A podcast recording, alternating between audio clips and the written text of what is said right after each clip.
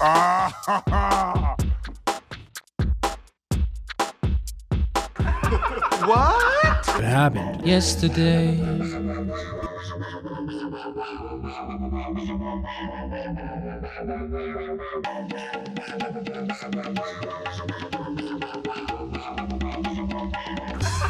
What? What happened? What happened? What? Here we go again.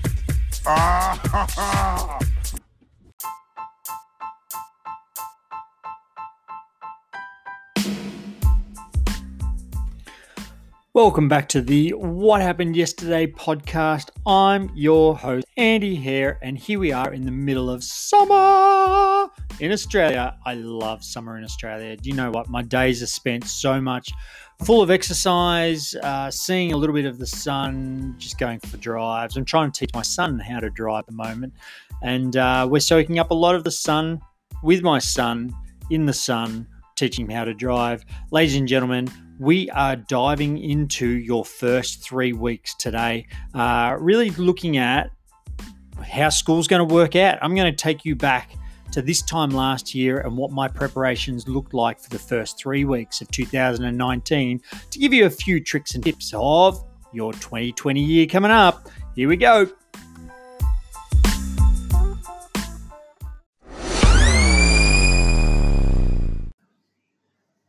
Hello, you. And we are back. So, as we were talking before, we're, we're looking at our first three weeks of school. In Australia, Southern Hemisphere, school starts in two weeks. Um, some of our schools start in in about ten days. Most of us are about two weeks to um, two and a half weeks away. Uh, I know myself. Why I start school on the twenty seventh of January this year, which is the day after Australia Day, um, and I'm actually very excited. I've been very excited for the last two weeks to be getting back. And and as um, I mentioned earlier, I'm going to talk to you about the first three weeks of school because they can be a very trying time for a teacher because we are led to believe that um, all our planning needs to be up ready to go for the uh, for the rest of the term maybe those forward planners even having a great curriculum plan for the, the rest of the year um, but I spend the last part of my summer really thinking about and concentrating on the first three weeks because it comes down to three things for me. One is building trust, uh, relationships, and getting to know the students. And all those come in a really beautiful, sweet little package, but they're not just for the first three weeks. Whatever you do in the first three weeks set you up for success or failure for the rest of the year. Um, in our schools, we have 40 weeks of teaching uh, for the year. And we, we look at that quite heavily. Um, I teach my children once a week for one hour. I'll see them. Um, give and take um, excursions, public holidays. We don't have snow days or anything like that. We don't. We come to school when it's um, uh, blistering forty-five degrees Celsius down here, so we we don't have any days that school is cancelled. Um, so we sort of budget on the fact that we're going to see the kids for about 37 weeks for the year when all the other interruptions are are taking place, and that's not a lot. That's only 37 hours. Um, that's a working week for an adult um, that we're trying to actually teach the kids a, a narrative um, and continue on their narrative in education, physical education, as that. So um, I'm really hell bent on making sure that uh, I know the children and getting to know the children is my number one priority. Um, as I said, I've got three things. So I'm going to talk about these. Um, getting to know the kids, and this is uh, right right from the start. Um, it's getting a photo of the kids. It's trying to learn their names. It's trying to remember their nicknames. Um, I have a um, 120 brand new preppies coming um, this year, which I don't know their names. In fact, I know one of them, but I've got to know and learn um, the majority of their names and uh, and you know mainly what I'll do is I'll I'll pick on characters on them and I'll give them little nicknames to start with, and that humanizes but also humors the whole situation. Um, when they come in, there's a lot of dance, there's a lot of music, there's a lot of self exploration, a lot of play, so they understand that where we work in our what our classroom looks like is a place of fun, and it's a place that they can come and experiment and be themselves and be the best version of themselves they want to be.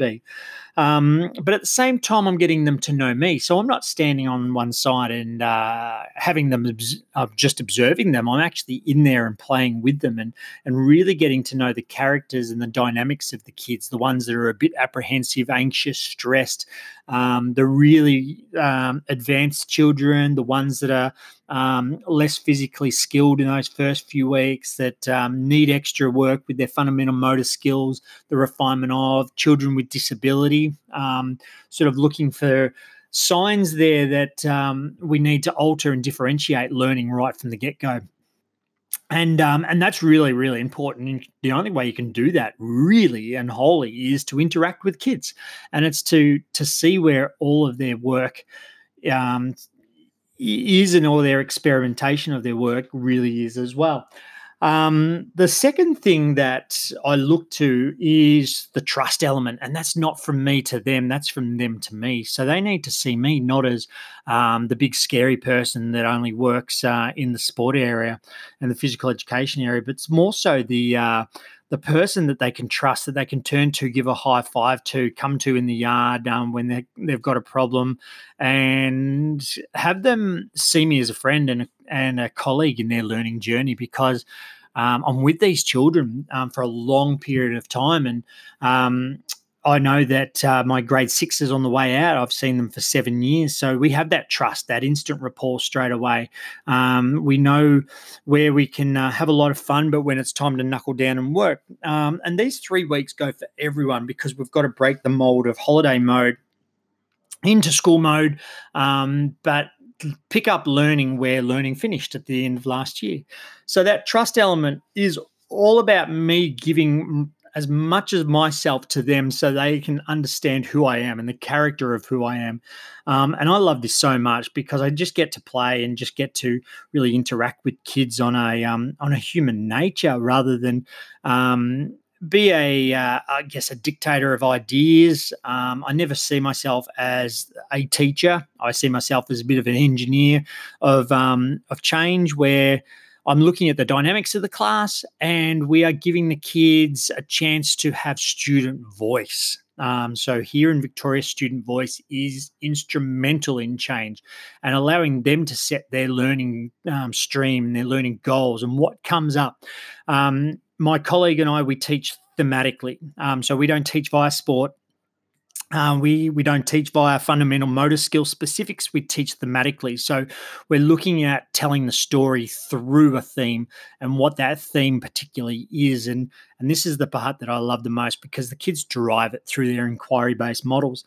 Um, and that sense of trust gives us a chance to know that they are going to be safe and supportive in their learning environment, but also that we can give them as long a rope that they possibly need to be able to reach their goal. And to be able to do that is the utmost sense of independent learning um, and trust that comes with it. And that trust over two decades of teaching at Leopold, um, I have found has come back and repaid me multiple, multiple times with past students coming back and wanting to be involved in the program still because it gives them a sense of warmth, it gives them a sense of a passion and direction um, but also gives them a sense of belonging because they know that they are part of what is our PE program and our whole identity at the school as well.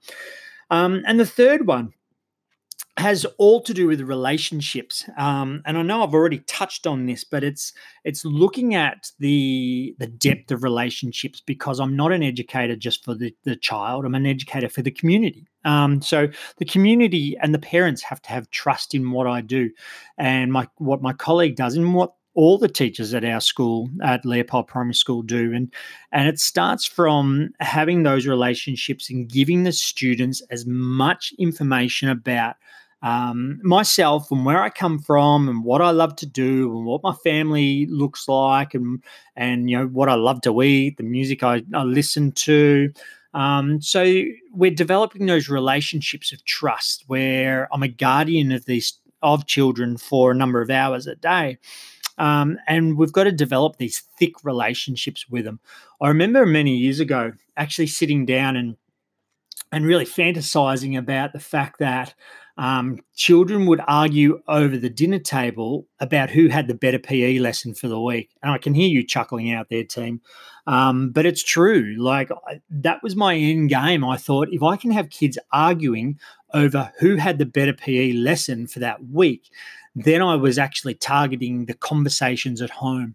And that's what we want them to, to do have the relationship with us that they then brag about our work at home and try to replicate that. Um, you know, who better to to voice the the physical change in life than the students that we teach and if they can go home and teach their parents what we teach them then we're really starting to get into our physical literacy understandings t- because kids are able to take those physical approaches to what we do and then put them into their daily lives and to become active for life so those are my three little um, marks that i'm going to be working on for the first three weeks and i will hit the getting to know you in week one. I'll hit the trust in week two, and I'll hit relationships in week three.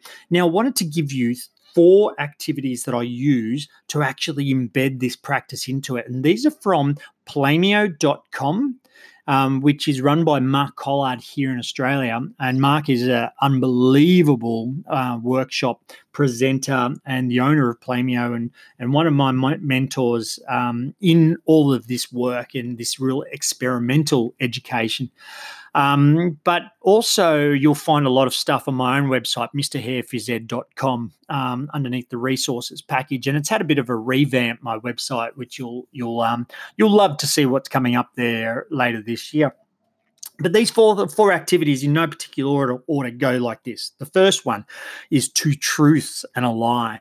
So I'd love to tell you two truths and a lie right here, and you can you can respond any way you like. You might even hit the the message button to me and tell me what you think the lie is. So I'm going to tell you two truths. So one of my um, tr- truths is that I really love to ride my bike a long, long way, and I um I wouldn't be lying if I told you on a weekly basis I ride up to 400 kilometers a week on my bike um, because I'm in love with Ironman Triathlon.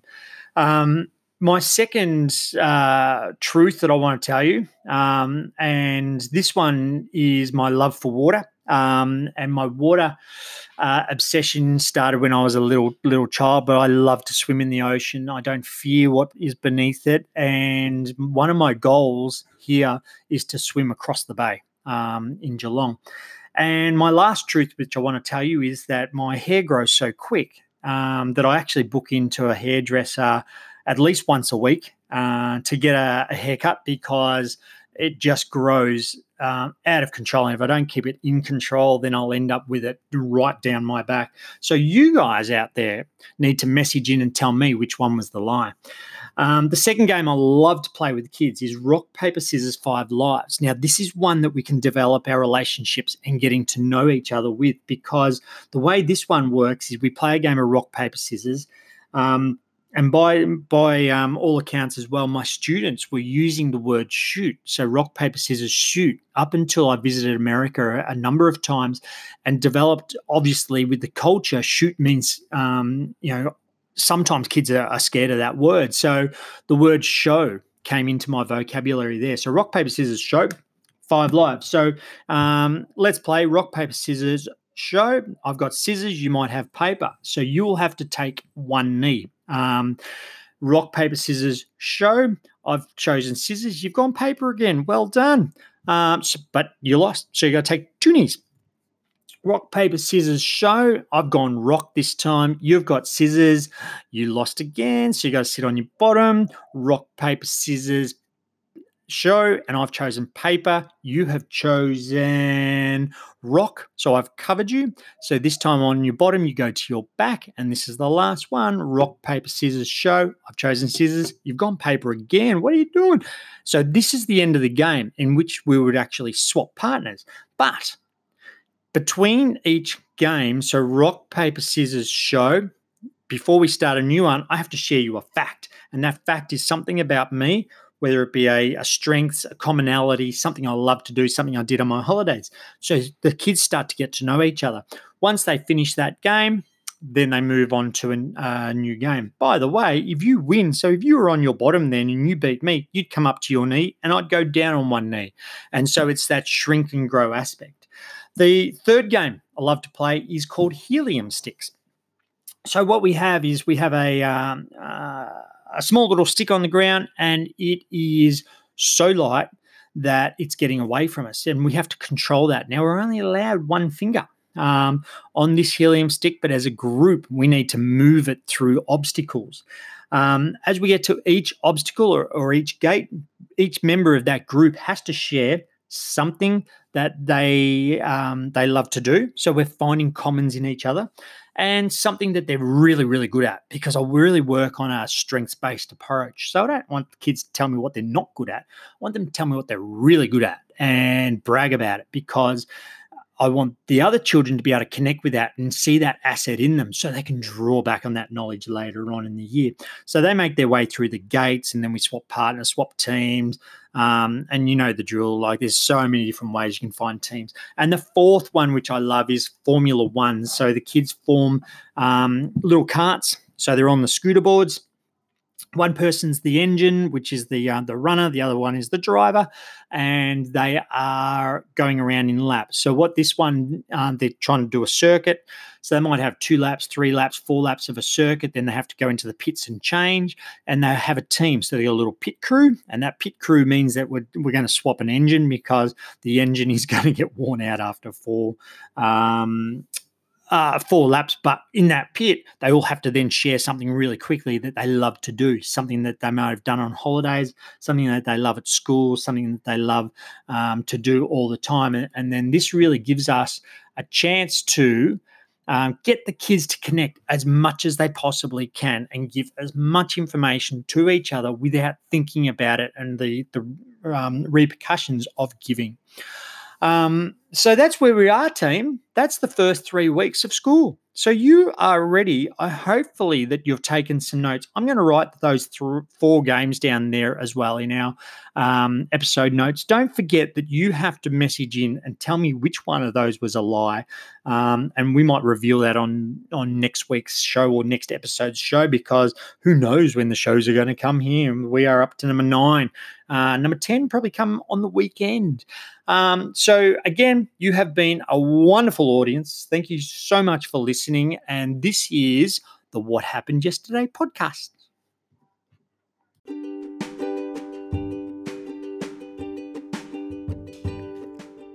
The What Happened Yesterday podcast is proudly brought to you by RH Sports. RH Sports is the largest wholesale supplier of sports equipment and clothing in Australia, and we are proud to support Australian sports from the grassroots up. We have been successfully assisting clients for 40 years and pride ourselves on our superior customer service and quality standards.